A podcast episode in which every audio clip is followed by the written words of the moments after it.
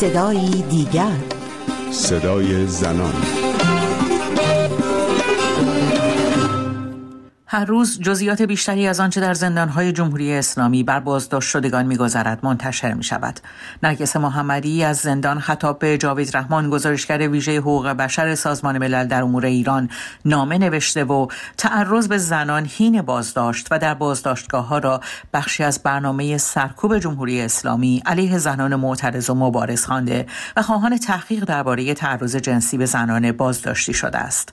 این اولین بار نیست که خبر تعرض جنسی به زنان در زندانهای جمهوری اسلامی منتشر می شود. در برنامه هفته قبل صدای دیگر با آتنا دائمی زندانی سیاسی پیشین گفتگو کردم که از تجربه تهدید به آزار جنسی در زندان گفت. این هفته به سراغ دکتر تاهر زندی رفتم از روانشناس ساکن آمریکا تا در مورد تاثیر تجاوز در زندان بر روان زنان و شیوه حمایت از زنان آسیب دیده صحبت کنیم با من رویا کریمی مشت همراه باشید به زور به من تجاوز کرد. تعرض قرار داد. دختر مجبور شده به خواسته دارم. بده. اگه به دختری تجاوز بشه قانون ازش حمایت نمی‌کنه. فرهنگ ضد تجاوز رو باید بسازیم. قصه های ناگفته شما اینجا در رادیو فردا. این نفرت انگیزه. این وحشتناکه.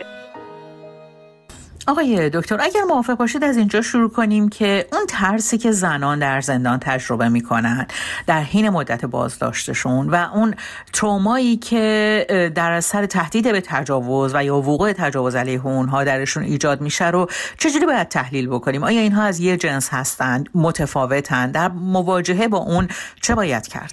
ارز کنم خدمت شما که تراما تفاوت بسیار زیادی داره از ترس. تراما جنبه اینو ایجاد می‌کنه که شخصی که مورد تعارض جنسی یا جسمی قرار گرفته در حالتی هستش که ازش راه فرار نداره. در حالتی که ترس معمولی ما می‌تونیم ازش فرار بکنیم. یعنی سه تا مسئله مهم وجود داره در ترس. یکی اینکه من فریز میشم و نمی‌تونم تکون بخورم از ترسم. مثلا یک حیوان گنده جلومه یا اینکه راه فرار دارم فرار می‌کنم میرم یا اینکه جنگ می‌کنم باهاش. این نوع تراما هر سه اینا رو میبنده راهاشو و اجازه اینو نمیده به شخص که بتونه کاری انجام بده چون داره مورد تجاوز قرار می‌گیره و تعارض قرار می‌گیره. و سعی می‌کنه که موقعیت رو توی ذهن خودش توی هر حالت روانی که باشه اینو در اون لحظه کوچیک کنه و به گفتار روانشناسی دنایل بکنه یا اینکه وجودش رو ندیده بگیره. برای یک مدت بسیار کوتاهی می‌تونه کسی که ترامای جنسی یا تعارض فیزیکی بهش وارد شده این کار رو انجام بده. بلا فاصله بعد از اون وقتی که دیگه اون قسمت های آدرینال مغزی نمی‌تونن کارشون انجام بدن واقعیت بروز می‌کنه و این حس می‌کنه که دیگه اصلا راه گریزی نداره و این اتفاق افتاده و تمام مکانیزم های دفاعیش رو از دست داده. هیچ راه گریزی نداره. متاسفانه وقتی این نوع تراما پیش میاد حک این تراما در مغز در سلولای مغزی به صورت خیلی فعالی صورت می‌گیره و این تعارض جایگزین شاید میلیون ها سلول توی مغز میشه که داشتن کارهای عادی خودشونو می‌کردن. چون همه اینا می‌خوان حالا اینگیج بشن که بتونن این شخص رو از این موزلی که براش پیش اومده نجات بدن. وقتی که این شروع می‌کنه به انجام کار شدن شخص برخورد می‌کنه با اینکه خب من این انتخاب رو دارم که این واقعیت رو بپذیرم یا این واقعیت رو نپذیرم. واقعیت نپذیرفتنش در خیلی مواقع ما می‌دونیم که خودکشی مبدل میشه. برای همین من اگر بتونم یه گریز کوچیکی بزنم اینجا به این حوادثی که در مملکتمون داره اتفاق میافته و بچههایی که میان بیرون و خودکشی کردن اینا بلا فاصله بعد از خروج از زندان بایستی که تحت پوشش خانواده و دوستانشون قرار بگیرن. به هیچ وجه نباید تنهاشون گذاشت و بلا فاصله باید که بلاد تست یا چیزهای خونی ازشون انجام بگیره به خاطر اینکه مکانیزمای هورمونیشون هم به هم میریزه. آیه دکتر آیه دکتر شما دارید میگید که باید تحت کنترل و حمایت خانواده قرار بگیرن. این حمایت بله. چه شکلی باید داشته باشه تا بتونه مؤثر باشه و مانع خودکشی باشه؟ آیا باید خانواده 24 ساعت اون رو کنترل بکنن تحت نظر داشته باشن؟ یا باید با همدیگه به دکتر مراجعه کنن؟ چه روندی دقیقا باید رخ بده؟ به طور کلی برای 48 ساعت اول بعد از تراما ما مهمترین موزل چیزو داریم برای خودکشی داریم. در نتیجه برای 48 ساعت اصلا این شخص نباید تنها بمونه. حتی موقع که رفته بخوابه. تا اونجایی هم که میشه باید سعی کرد که پهلوش بود. باش دراز کشید که تنها نباشه وقتی که می‌خواد استراحت بکنه. چون اون چیزی که خیلی مهمه اینه که ما باید سیفتی یا امنیت رو ایجاد بکنیم. تو تمام سیفتی و امنیت ذهنی و روانی و فیزیکی شاید دست داده. با ایجاد این امنیت می‌تونیم براش یک حائلی باشیم بین تمام اون مسائلی که پیش آمده و مسائلی که داره در ذهنش میگذره. اون شروع می‌کنه در اون 48 ساعت به تفکر این که دنیای من تموم شد دیگه راه زندگی ندارم دیگه سرمو نمی‌تونم بلند کنم چگونه می‌تونم تحمل بکنم که مهمترین چیزی که در زندگی من در سیفتی من بوده به هم ریخته و تجاوز شده به من.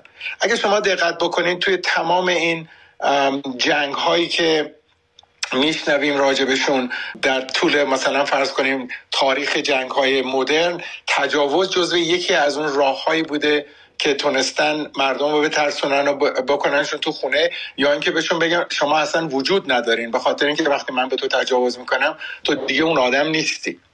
در نتیجه اون سیفتی خیلی مهمه. مسئله دوم اینجا خانم کریمی مجینه که باید تراست یا امنیت رو ایجاد کرد برای این شخص آمدن دیگران به توی خونه غریبه ای بخواد بیاد نمی‌دونم کسی بخواد بیاد این اصلا کار خوبی نیست باید با افرادی باشه که کاملا بهشون اعتماد داره.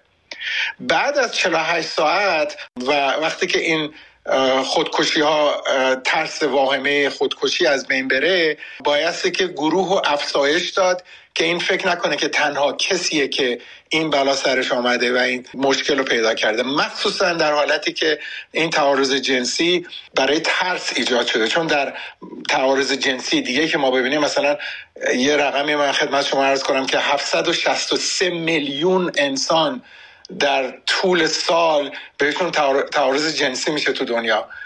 و اینا هیچ کدومشون شباهت ندارن به هم دیگه. ولی اونی که در این حالت به خصوصی که در ما در ایران داریم صحبتشو می‌کنیم یه چیز دیگه ایه یا توی جنگی که پیش میاد این یه چیز دیگه ایه نتیجتا بایستی که با این شخص به این شکل برخورد بشه که بلایی که سرت اومد دست خودت نبود و این یه چیزی بودش که این دولت متجاوز که در هر کاری داره تجاوز می‌کنه به زندگی دیگران آورده و این نشانه ضعف اونه. در نتیجه شما شروع می‌کنین به این شخص این اطلاعات رو بدین که ضعف از طریق بیرون میاد نه از طریق تو. تو ضعیف نبودی اونی که این کارو کرد ضعیف بود. اونی که این کارو کرد جرأت کار دیگه نداشت.